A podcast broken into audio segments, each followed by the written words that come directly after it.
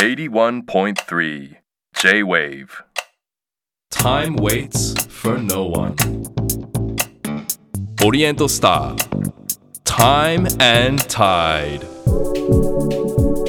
去年出産をしたりとか、はいあの人生のうんなんか大きな出来事がまあなんか一昨年ぐらいから結構続いてあのそういうなんかリアルなところからあのの表現につながっていった曲なんですけど、は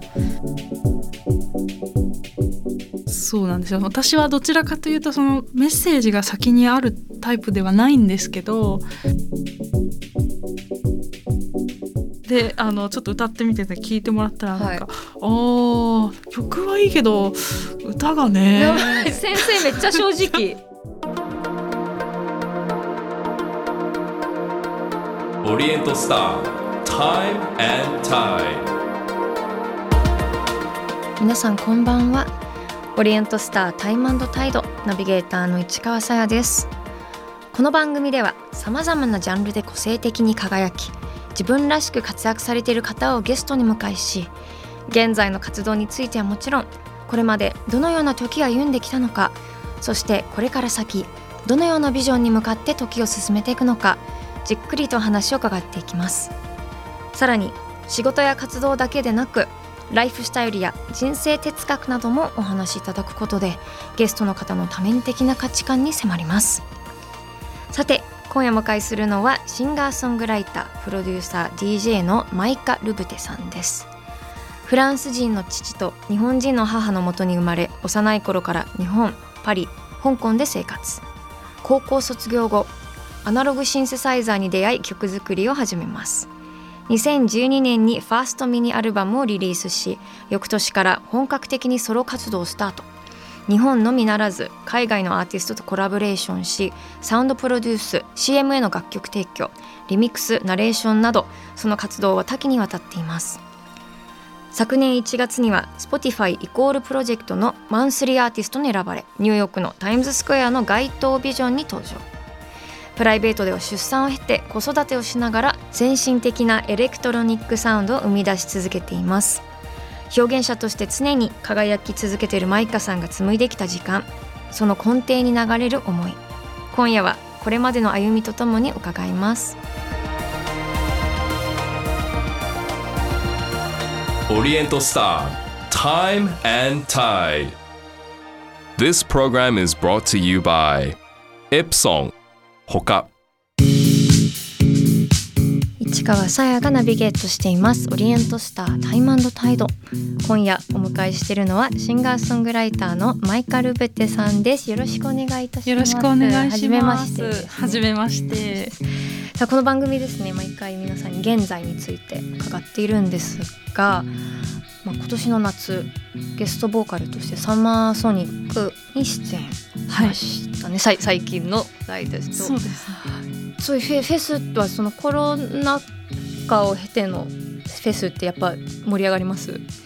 盛り上がりますね。なんかあのバックステージとかもやっぱり会えたらはい。なんかハグしたりとか そういうのがなんかおおそうだこうだったな みたいな気持ちになりました。あとはその最近のトピックスですと昨年の1月 Spotify のプログラム Spotify イコールでニューヨークのタイムズスクエアはい。広告看板になったっていうそうです。ですえねこれどどういったプロジェクトだったんですか？がこれは Spotify が音楽業界というかそのアーティストはい。の統計でその男性の方が圧倒的に多いっていうデータがまず先にありまして、はい。でそのどうして女性はその、こういう数字になるんだろうっていう、何だったかな？5分の1とかだったかな？本当にそんなに少てないんだはいー。それでその現状に対して女性だからっていうことを、ん。まあその女性差別まで言うとちょっと言葉が強すぎるかもしれないけど、改めてそこを改善していこうっていう、うんうんうまあ、プロジェクトなんですよね。それで、まあ、女性アーティストがはい。毎月セレクトされて、はい。そのそこに対してこうやっぱり周知していく、そういう現状をその現状を変えていこうっていう、この Spotify はいイコールってことはまあ平等ってことでしょ、そうですね。まあ平等。あえてそういう女性アーティストをピックアップしてです、はい、認識を上げようっていう。っていうプロジェクトでした。毎月世界中で国ごとに一人選ばれるんですよ、だからなんかこの時ははい。タイムズスクエアの看板でパッパってこう切り替わってあデジタル広告。はいデジタル広告。うん。その中ではい。バッて自分もなんか出てるはい。のが、あのなんかねタイムズスクエアの定点観測のカメラがあの、あはいはい。リアルタイムで配信されてるうんサイトがあるんですけどあるある。あのただずっとひたすら。そうです。ひうんたすら、あはいの映してるやつ。映してるやつに自分が大きく出てうん。きた瞬間を、うん。あのこの目で一応確認して。あの周りの人がよろ結構喜んでくれうん。てそれがすごい嬉しかったですね。確かに両親とか両親とか、ねあのさすごい昔から応援してくれてる人とか,、ねファンね。そうですよね、はい。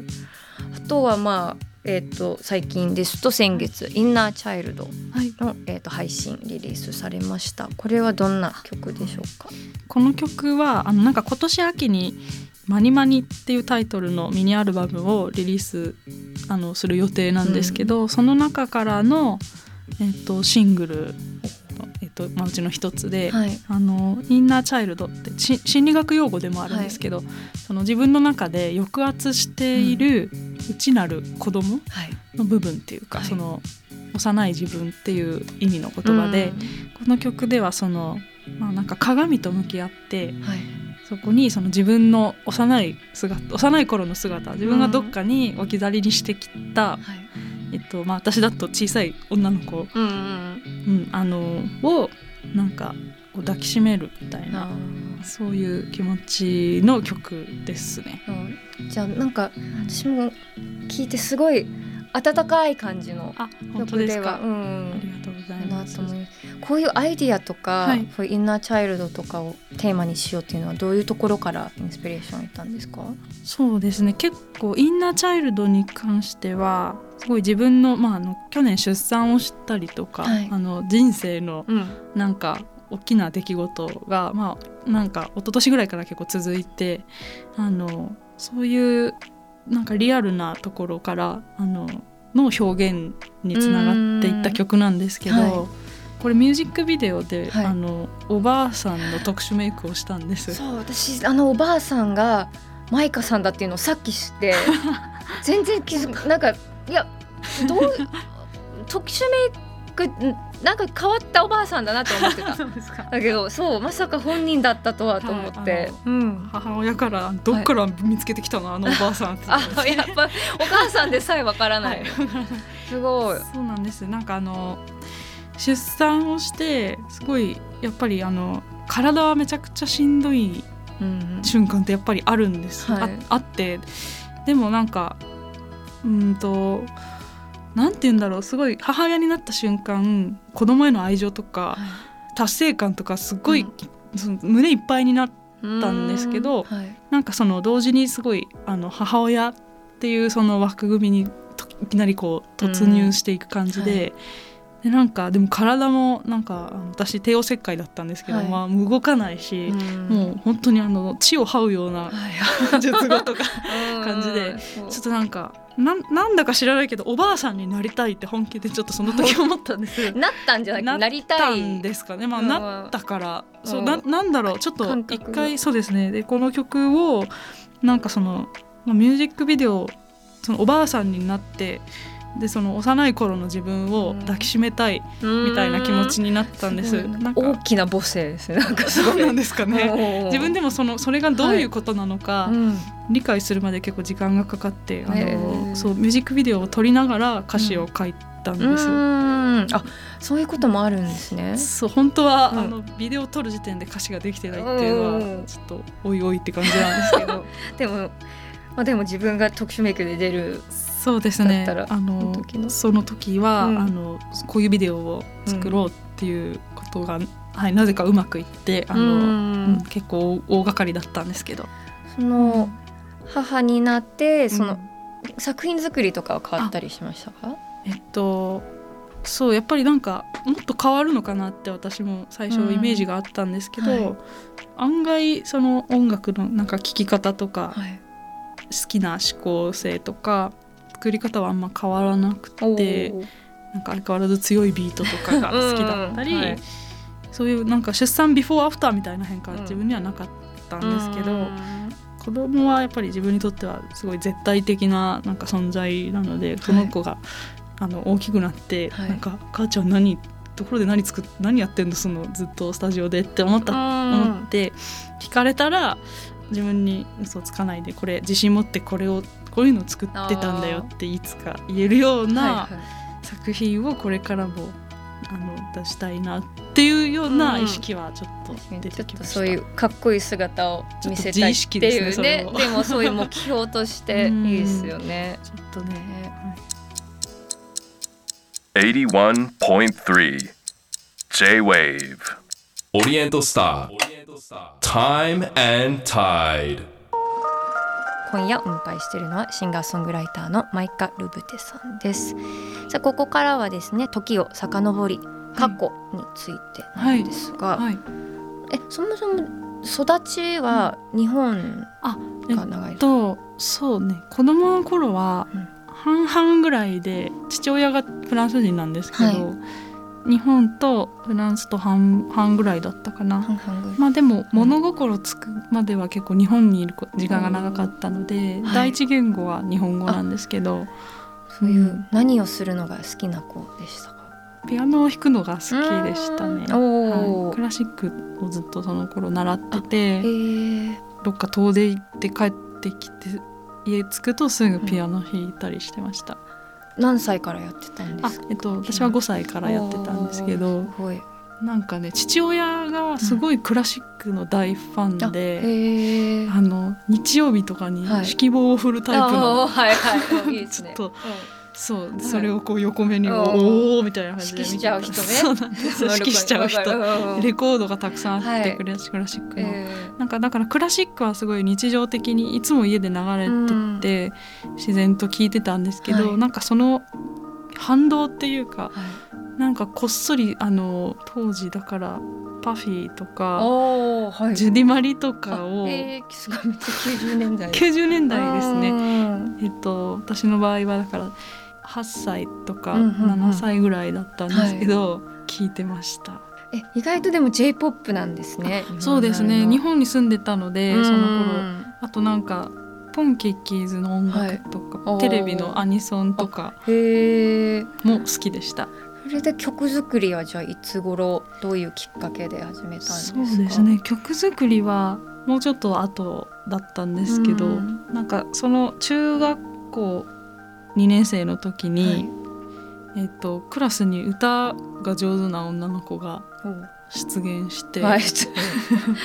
でなんか、まあ、ピアノもずっとやってたんです。なんかたまにその学校のイベントとかで弾いたりもしてたんで、なんか友達があのねあの歌うまいあの子にさなんか曲ちょっとさうん。マイカ曲作ってさみたいなみんなでなんかバンドやろうやみたいな ことを言った子がいて。すごいいねカバーとかじゃないんですね。カバーとかじゃないんですよ。なんかプロデュース企画がそこで始まって遊び 遊びとはいえなんかそれが楽しくって。そこからすごいあの、まあ、最初はピアノでなんかなんとなく作ってたんですけどうん。だんだん欲が出てきて、はい。そのアレンジもしたいみたいに思ってなんかドラム入れたりちょっと音を重ねてみたいうん。なそれが卓録はいにつながってったんですけど、そこからでした。え。一番最初はどういう曲を作ってたんですか？なんかしっとりした曲作って。えー ちょっと恥ずかしいです。本当に墓場まで持っていきたい。それこそ今聞きたく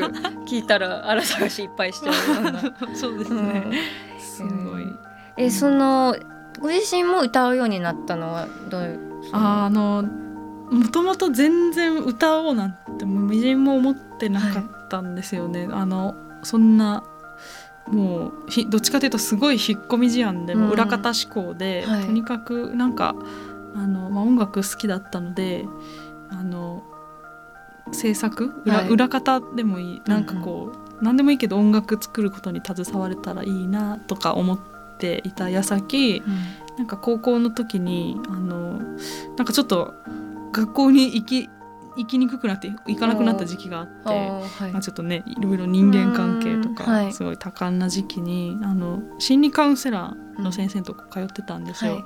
でなんかその頃もずっとひたすら部屋でなんか作りためてたあのデモ曲のはい。なんかストックがあって、でなんか面白い先生で、うん。なんかあの先生にちょっとこれ音源聞いてもらおうと思って聞かせたら、ええ。あなんかほうみたいな。ほうほう。なんかいいじゃん。みたいな。これ誰誰が歌うんこれどうすんの？みたいな。世に出さないの？みたいになって、うんうんうんえーって自分で歌ってみたら？みたいな風に。あへーすごい。自分で歌ったらいいじゃんみたいな、はい。でなんかでも歌がすもうとにかく下手でえー自分が。そうの当時、本当う歌心が全くなくて。であのちょっと歌ってみてて聞いてもらったらなんか、あー曲はいいけど歌がね。先生めっちゃ正直。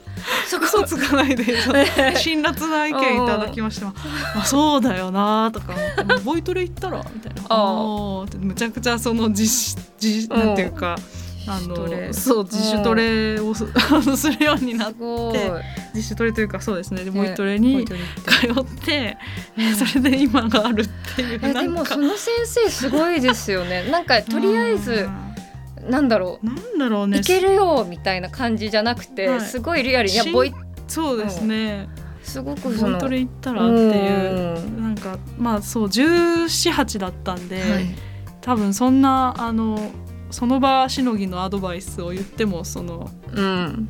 あの後につながっていかないだろうってきっと思ってくださったのかもしれないですけど、ね。えーじゃあその先生すごい大事な出会いですねそうとはい、たまさになんかターニングポイントね、うん。ここの台本はい。にターニングポイントになったって書いてあるけどそう、う。んう。ん。元気にしてらっしゃるかな そうね。聞いてたらもうあってあの時のってなってるかもそうですね。続いてますね、今。はい。ねえ Unique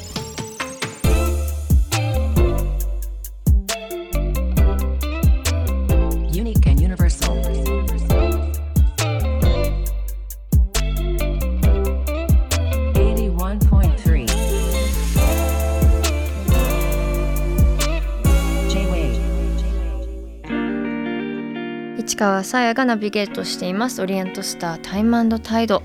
今夜はシンガーソングライターのマイカ・ルブテさんにお話を伺っています、はい。引き続きよろしくお願いします。よろしくお願いします。さあここでプライベート時間についてなんですが、はい。オフの日はい。どどんなことをしてるのが多いですか？オフの日は、いやでも基本やっぱ最初もう家がぐちゃぐちゃなので最初、はい。そこをやっぱりまず片付けて掃除で始まる。掃除で始まる。その後のことですよね、オフ、うん。なんかあの私お相撲が好きで。はい聞きました。嬉しいですお相撲が好きで、そうはい。そうだからあの市川さやさんはいどすこいけんとやってらっしゃるので今日お会いできてめちゃ胸熱なんですけど。変わってる。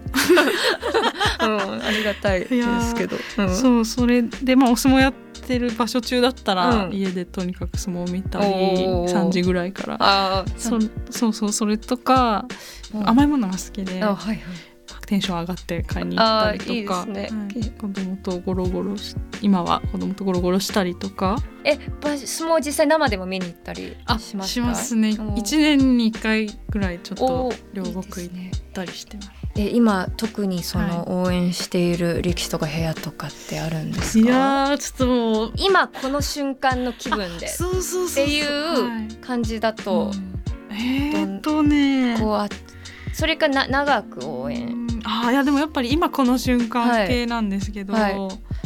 まあ、あの玉鷲が好えー、渋いいいです きねなんですよ。おーなんかちょっとお人形とかあったらはい。家に置いてちょっと拝みたい。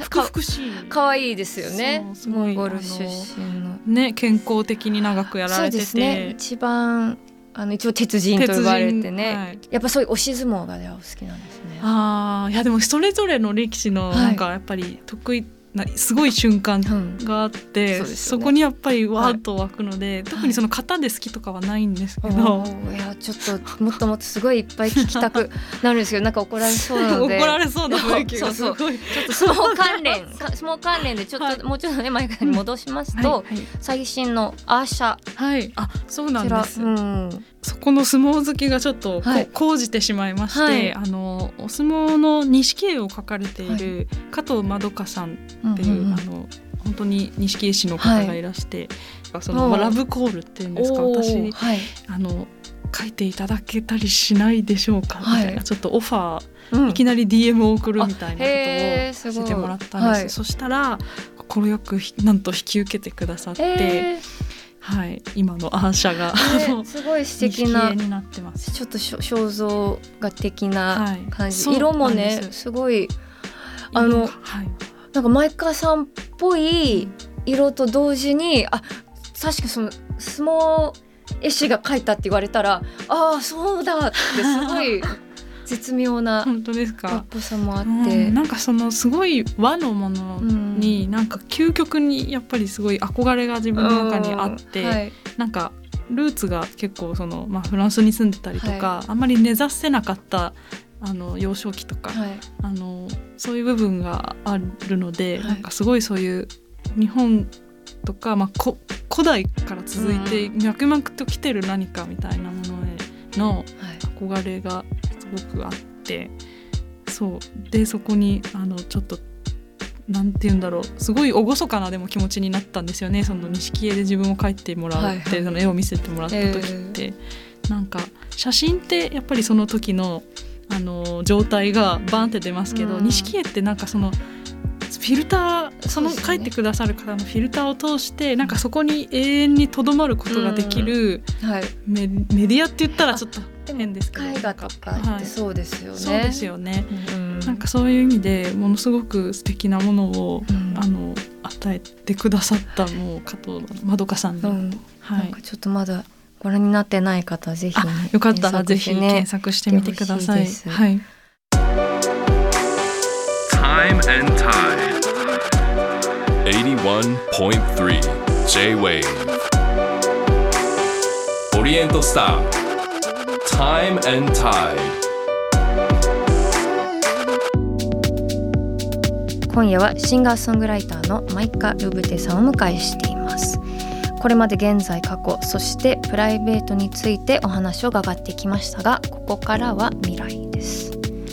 さあ来月10月18日にはミニアルバム「マニマニ」がリリースされます。はい。マニマニというタイトルはどこから来てか？あ、なんか日本語のあの古語で、うん。何々のまにまにって、はい。あなんとかのままにっていう言葉の語源になってる言言葉なんですけど、はい。そこから着想を得たタイトおルー。で「マニマニ」人生になんか大変なことが起きた時とかその自分の意思ではどうにもできない部分ってあるじゃないですか。はい。そこと対峙する時ってやっぱりそのもうななるようになるって思うことってすごいうん。なんか、ひ人間のなんかそれがちょっと強さ強さっていうとあれですけどその成り行きをそれでいいじゃんっていうのを、うんそこになんかすごいちょっと美しさみたいなものを感じはいてい。て、最近。まあ赤ちゃんでいうと生まれるとか、もしくは生まれないとか生きてる生きてない。なんかそれってその良し悪しとかはなくて、うん。もう本当にそのな誰がそこにうん。力を加えてるでもない状況に対してそのままにもうなんかこう受け止めるしかないっていう。なんかそれをフラットに受け入れてうん身を置くうん。みたいはな、あのモードだったので自分が。うんなんかそれをこう作品で残しておこうって思って。そうですね。レレッド・イット・ビーみたいなあまあ気持ちで、そうですよね、はいマニマニ。マニマニ。はいこれが10月18日にリリースっていうことですね、はい。あとは秋にはライブも予定されています、そうですね。そのマニマニのあのリリースの記念のライブとして「アート・オブ・マニマニ」っていう、うん。えっと、ワンマンライブがはい。11月16日に渋谷の WWX で、えっと、やることになってます。いやすごいい盛り上がりそうですね。はい、ぜひ遊びに来てください。うん。あともう一個10月の、えっと、朝霧ジャムに出演します。今後そのチャレンジしてみたいこととかってありますか？まだやってないこうんあでもなんか映像にうん。音楽を当てて作るっていうことをし,、はしてみたいなっていうのはすごいあります。劇劇版とか、まあ、ゲーム音楽とかもそうかもしれないんですけどその何かに対して音楽で、うん。その添えるみたいなことをしたい、はいはい。そうちょっとその誰かと一緒にうん。あの違う分野の人と一緒になって作品を作るっていうことをいつかできたらいいなと思います。見てみたいです。なんか映画のサントラとか。ああそうサントラとか、へー。そうですね、うん。やりたいです。あとは今後そのご自身の活動を通してうん。伝えていきたいことだったりとか、うんうんうんうん。メッセージで何かあったりしますか、そうあのいろんな方がいてそのメッセージがあって歌を手段にしているっていうパターンの人とか、うん。そうなんですよ。私はどちらかというとそのメッセージが先にあるタイプではないんですけどでも一つ言うとすればなんかそのさっきのまあ Spotify イコールじゃないですけど、はいカテゴライズされたなんか枠組みの中に、あの押し込まれてしまうもしくは自分で自分をそこに押し込めて、うん。そこの中で苦しんでいる人がもしいたら、はい。あのまあ、私自身もその自分にあるそのカテゴライズはい。女性であるとか、まあ、ハーフだとか、まあ、母親であるとか、まあ、いろんな側面なんかそういうものを無視して、うん自分が自分を自由にしてあげながら生きてみつつその音楽も音楽もそういう気持ちで作り続けてみるので、うんなんかどっかでそれらを聞く機会があってそこでもしその人の心が軽くなるきっかけになったらいいなとは思ってます。確かに自分でねうん。枠組み決めつけて、うん。自分で制限したりとかしてるのって意外と知らない間にそう結構しちゃいますよね。めちゃくちゃします、年齢とかもそうだと思うんです年齢は大きい。うん。そうなんか。ちょっとさすがにもう都市的にこれみたいなやつも取っ払っちゃってそういいってことですよね。そう自分の中のそういうなんだろう素直な、うん。うん別に自由であっていいんだろうっていうフラットに。ふうに、うん、一思うんで。人人間人として。として私もあの、うん自分への戒めっていうか、うん あの自分言い言いながら自分に言い聞かせてる部分あるんですけど、ありありがとうございます。がとうございます。さあ最後にですねお迎えした方にエプソンの時計オリエントスターを選んでいただいています、はいマイカさんがセレクトしたのはどちらでしょはい、えっと、私がセレクトしたのはスポーツコレクションからアバンギャルドスケルトンっていう時計を選ばせていただきました。うこちらはオリエントスターとして初めてシリコン製雁木車を搭載する自動巻きムーブメントを組み合わせたスポーツコレクションのアバンギャルドスケルトンです。大胆なオープンワークによるダイナミックなデザインをぜひホームページ店頭でチェックしてみてください。こちらを選んだ理由は何でしょそうですね。パッて見た時に、すごいシンプルなんですけど、はい。中すごい複雑う、よなみたいな、はい。覗き込んだらなんかずーっとなんか中でこうネジがすごい回ってて刻々と。な機械の部分があそうです。見見えてて。はい。そのなんかシンプルだけど複雑な感じに惹かれました、確かに。でもすごい似合似合いそうでスポーティーな感じで。本当ですか？はい。ちょっとつけつけまくりはい、ますたくさんつけてください、はいさあ本日マイカルブテさんにお話しいただいた内容は番組ホームページにアップしています。ぜひご覧ください。オリエントスタータイムタイド今夜のゲストはシンガーソングライタープロデューサー DJ のマイカルブテさんでした。ありがとうござありがいました。とうございました。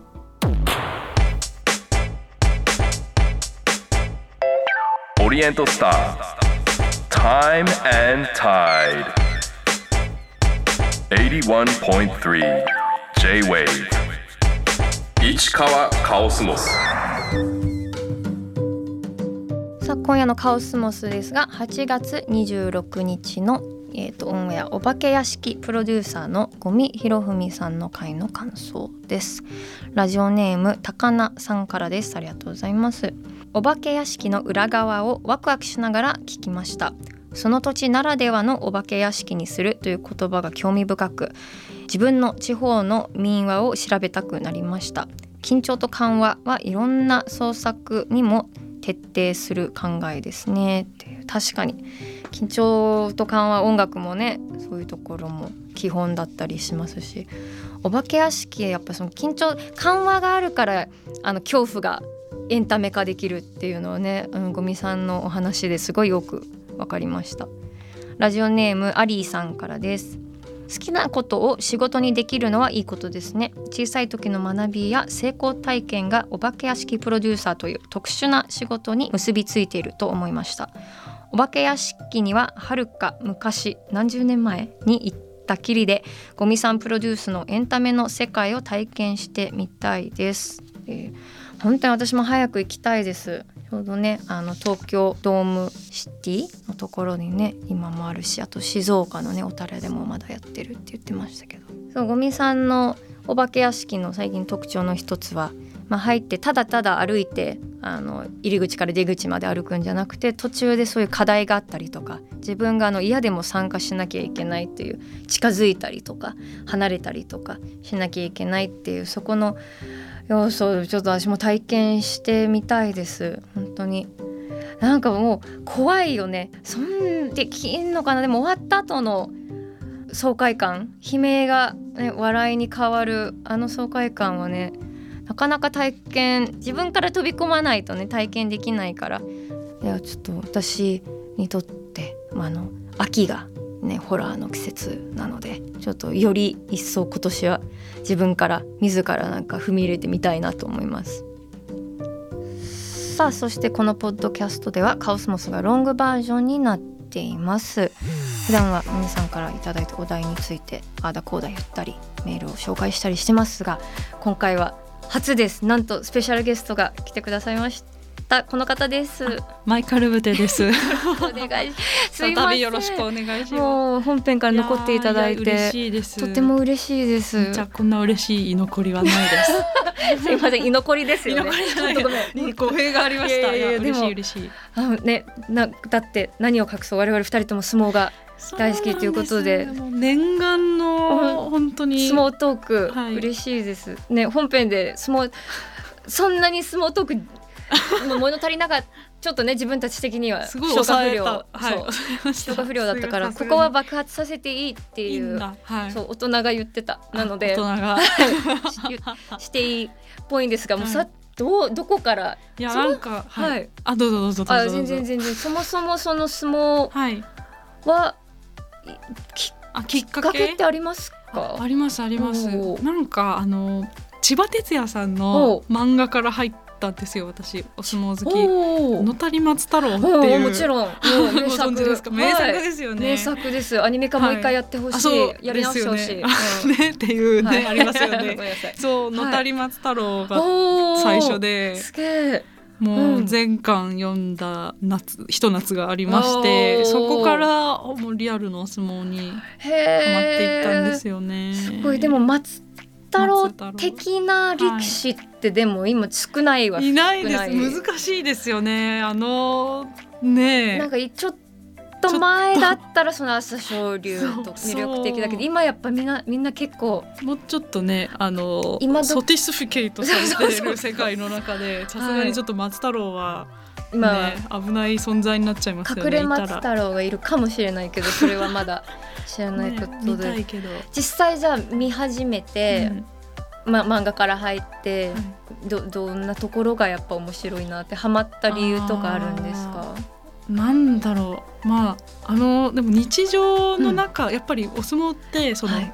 ひひたすら積み重ねだっていうか、うん。その毎日じゃないですか、はい。なんかこう稽古してちゃんこ食べて、寝て、はい、っていうののループの、うなんかその中にちょっとこうわかります？そう。ほあのじ人生っていうか生き方？あそうそうそうそうそそう。生き方なんですよ。わかります。あの肉体をはい。極限まうでん。もうその使って、はい。魂も磨いて、はい。で仲間と飯食って、うん、うん、ね、同じ布団で部屋で寝たりとかさ、うん、もうそんな人間を使い切る生き方があるんかいみたいな気持ちなんです。やっぱその現代離れしてるところもすごいあかります。通じる気がする魅力ちょっと浮世離れっていうとあるかもしれないですけど。この時代に浴衣着て裸,、うん、裸足で、まあ、もちろん結局ね なんか体操着とか皆さん着るけど、まあ、で共同集団生活して。う。千年の歴史ありますから。やばいよ、ね私もでもわかります。そのあ。じゃあそういうちょっとで伝統的なところもうん。面白さの白いと思いますし、うん。やっぱ自分にはでも絶対に真似できない領域っていう意味でも 確かに。ちょっとやっぱりファンタジーがあってーそうね。そうなんていうか近づけない、まあ、あのそれこそうん。ネットフリックスで「サンクチュアリ」はい。出たじゃないですか、ええあの、ね、聖域なんだみたいな、うん。その触れられないはい。なんかこう、世界？っはい。ていうのとかって。確かに。そう。なんか目の前にいてもなんかほんあーそうですよね。なんか規格外すぎてうん。なんかすごい同じなんか、はい。同じね生き物とは思えないです。思えないし生き方ももちろんそうだし、えーさやさんはきっかけはどんな感じ私でもきっかけは街中で生ではい。力士をはい。見て、はい。たまたま大学の時に。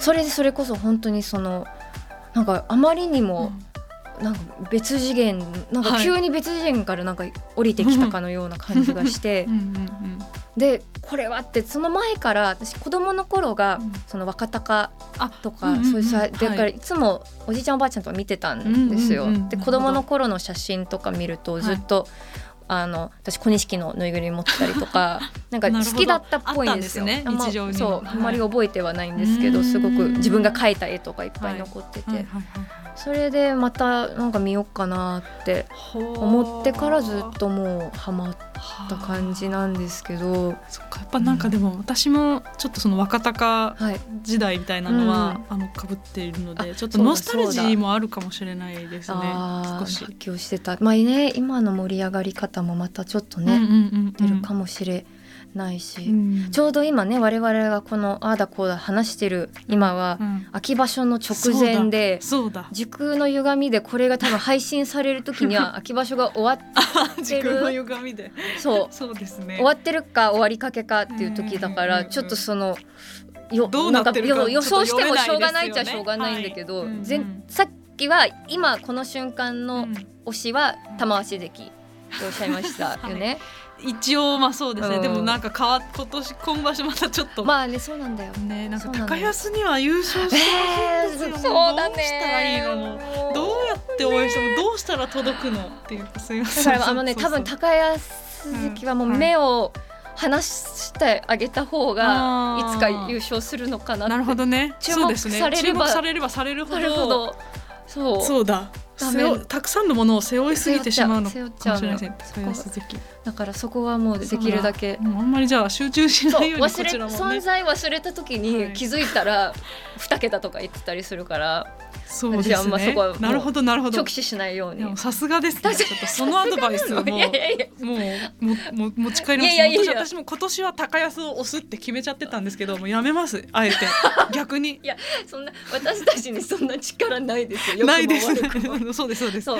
でもなんか自分がでも見に行った日に限って応援してる人がうん。負けちゃうって私すごいあるあタイプなんでそうなんですね。すごいできるだけそこはもう。なるほど。うん。あ。ー楽しい。えささやさん推し？えー、もう推しとかじゃない。長くうんうん応そうですよね。援してるの、部屋だと伊勢ヶ浜部屋。あーまあ長く応援しててやっぱテルにも頑張ってほしいしうん。緑富士もね。錦富士も頑張ってうん。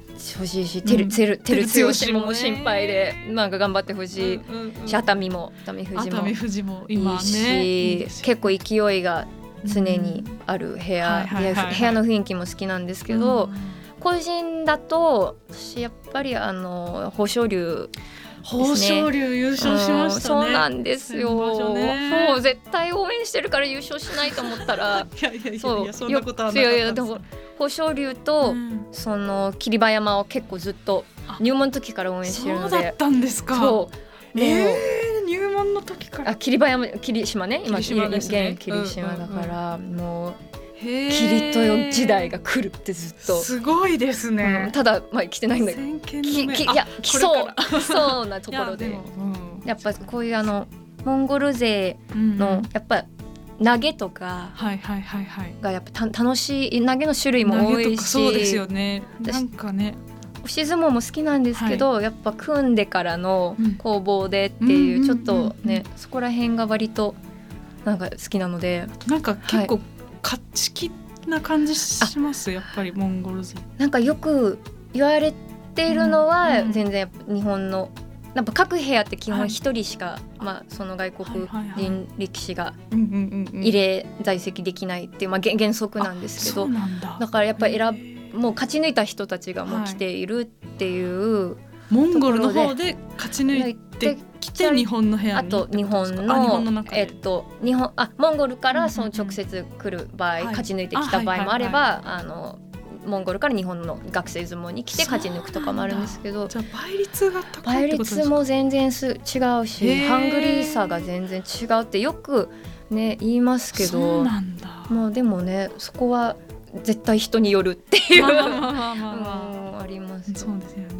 もそのルールもおかしいですよね。まあ言うたらそれが伝統といえば伝統かもしれないですし、ちょっと狭めてしまうっていう部分もあるのかな。すごいなん。かあ別になん。か部屋とかがあの合併とかすると結局何人かいたりとかーはうん。うん。うん。するん。だけどなん。かそういうルールいらないのになって、まあ、こうこういう話をする場所ではないん。だけどなん。か私の相撲に相撲協会の気になる点とかそういう確かにそう。いう会に変えてもいいんだけど多分違いますよね。違います、なんかタブーの領競域争そうね、はい。交渉制度の話とかすごいしたいけど 復活どうですかとかしたいけど。うわー興味深すぎてちょっともうえー、でもいいっすね。いい。なんか。楽しすぎます今。こ楽の時が。今のこの瞬間。えー、もうすごい。でもいっぱいやっぱ見に行くとね、うん音もすごいし、そうですね。あの私呼び出しの、はい。あの瞬間も大好きで、ええ呼び出しとかあと行事の、えっと声なんていうのかな、発揮用意の言い方とうんかあ結構好きな行事がいるんですけあどどなたですとか木村庄之助あさん。ああもういうの。揮用意みたいな、う、はい、小さい「つ」がある。そうです、うんうんちょっと声かすれちゃうみたいな、はい。あもうあそこにちょっと鳥肌が立つんですよねなんか。なんかあの最近ものすごい美声の呼び出しさんが入ったって。あそうなんですか？そう、えー。ちょっとお名前が今思い出せないのが非常に悔しいです。ちょっと後で。あ後で。ことのポッドキャストでは後にまた言いますすっごいもうまだまだ全然あの多分ジョニダンとかあたりの取り組みに午前中とかアベアベマとかの。国を国を。なんでわかったの？あー誰かが検索してくれた。まあそうだよ。そういう時代だよね。国尾さん国尾さんのやっぱ、うん。へーすっげえ美声のあのちょっと。ちょっともう絶対チェックします後で。あの多分テレビ中継には入らないけど、はいはいはいはい。あのアベマアベマとかのとかではいねはい配信では配信ではい見れますので、へー。はい。あと生で行く時はぜひ午前中からあ午前中から行ってちょっとね。国を聞いて。生で聞見て。聞きたいですいやねいやそっかすごい。なんか止まらなさそうなぐらいいっぱいね。初対面で本当申し訳ないです。なんかその残っていただいてこんなやいや話を。いやでもいつでもまた相撲話をぜひぜひ来ていただけたら、まあ、相撲相撲話に限らずです。けど、話ね 本当あんまりないのであの 機会が話できないっていうかそうです私も確かそういにないんでおしゃおしゃれな世界にいるから。いやいやいや全然そんなこともないんですよ本当に。全然おしゃれじゃないですよ。うん。ちょっと相撲。相撲相撲はい。ねぜひおお願いします話ししたくまなったらぜひぜひ連絡一たありが個ください。とうございます。はい。あの私でよければいつでもね はい。すいません。本日のカオスモスはゲストのマイカラブテさんと一緒にお送りしました。ちょっと相撲ね相撲トークまたぜひありがとうございました。さあタイムタイトでは皆さんからのメールもご紹介させていただくほかこのポッドキャストでは一貫に話してほしいお題も募集しています番組のウェブサイトメッセージから送ってください。そしてメッセージをいただいた方の中から毎月リスナーの方にオリエントスターの時計をプレゼントしています。ご希望の方は時計希望と書き添えてください。プレゼントの詳細は番組ホームページをご覧ください。皆さんからのメッセージをお待ちしています。以上カオスモスでした。オリエントスター Time and Tide 市川さやのナビゲートでお届けしてきたオリエントスタータイムタイド。今週もさまざまなジャンルで個性的に輝き自分らしく活躍されている方をゲストに迎えし現在の活動についてはもちろん現在に至るまでどのような時を歩んできたのかそしてこれから先どのようなビジョンに向かって時を進めていくのかお聞きしました。さあ今夜のゲストはシンガーソングライタープロデューサー DJ のマイカ・ルブテさんでした。いやマイカさん本当に素敵な方でした。なんかいろいろねあの物事を深く考えていろんなものの本質を見ようとしているそのなんかすごく純粋な感じもしましたしなんかいろいろ楽しかったけどどうしてもあの私の中での相撲トークがすごいあの色濃く残ってしまいましてね。さて次回のゲストはテレビ局のアナウンサーから e スポーツキャスターに転身された篠原光さんです。e スポーツの魅力を伝えたいという思いで新たな道を歩き始めた篠原さんに人生のストーリーを伺います。オリエントスタータイムタイド。ここまでの相手は市川さやでした。